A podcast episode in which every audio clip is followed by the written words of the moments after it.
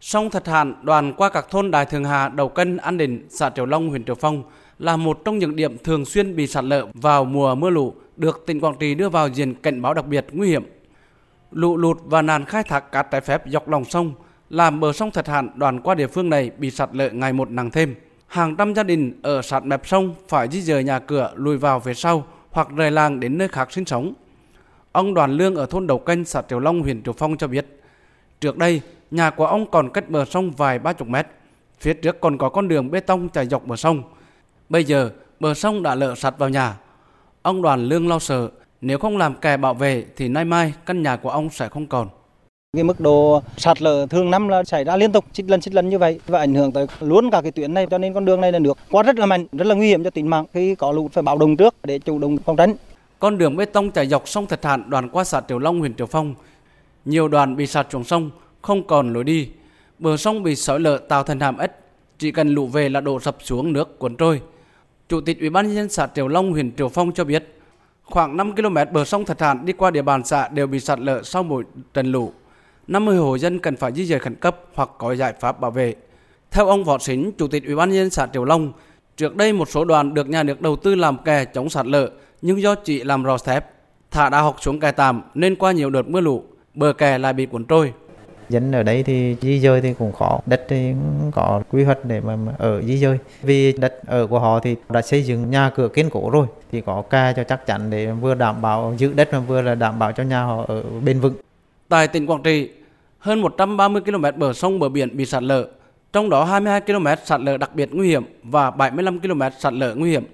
Trong vòng 10 năm qua, có khoảng 350 ha đất sản xuất dọc hai bên bờ sông bị cuốn trôi, hơn 4.500 hộ dân bị ảnh hưởng. Nhiều khu vực sạt lở ảnh hưởng trực tiếp và gây mất an toàn đến hệ thống hạ tầng cơ sở,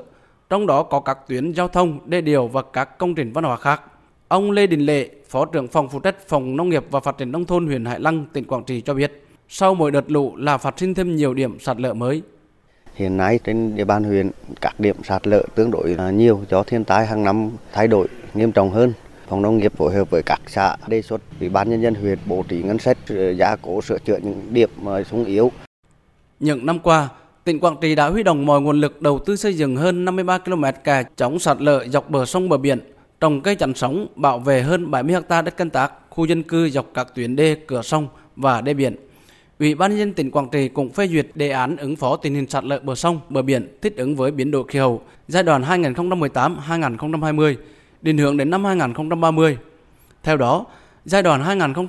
2021-2025, tỉnh đầu tư hơn 720 tỷ đồng làm 31 km kè chống sạt lở tại các khu vực đặc biệt nguy hiểm và nguy hiểm. Giai đoạn 2026-2030, đầu tư thêm gần 700 tỷ đồng làm 64 km kè chống sạt lở tại các khu vực nguy hiểm còn lại. Ông Hà Sĩ Đồng, Phó Chủ tịch Ủy ban nhân tỉnh Quảng Trị cho biết, trong khi chờ đầu tư làm kè chống sạt lở, bảo vệ khu dân cư, trước mùa mưa lũ hàng năm, các địa phương chủ động phương án đảm bảo an toàn khu dân cư. Mùa mưa bão sắp tới, Ban Chỉ huy phòng chống thiên tai tìm kiếm cứu hộ cứu nạn cũng đã có những cái đợt kiểm tra, dự báo có những cái giải pháp để phòng tránh giảm nhẹ thiên tai, phòng tránh một cách cao nhất để giảm nhẹ cái thiên tai trong cái thích ứng về biến đổi khí hậu hiện nay ngoài những nguồn lực của địa phương cũng kiến nghị về trung ương quan tâm hỗ trợ thêm cơ sở vật chất trang thiết bị phục vụ cho cái công tác tìm kiếm và cứu hộ cứu nạn những cái đợt mà mà, mà mưa lũ quét lũ ống xảy ra bất thường.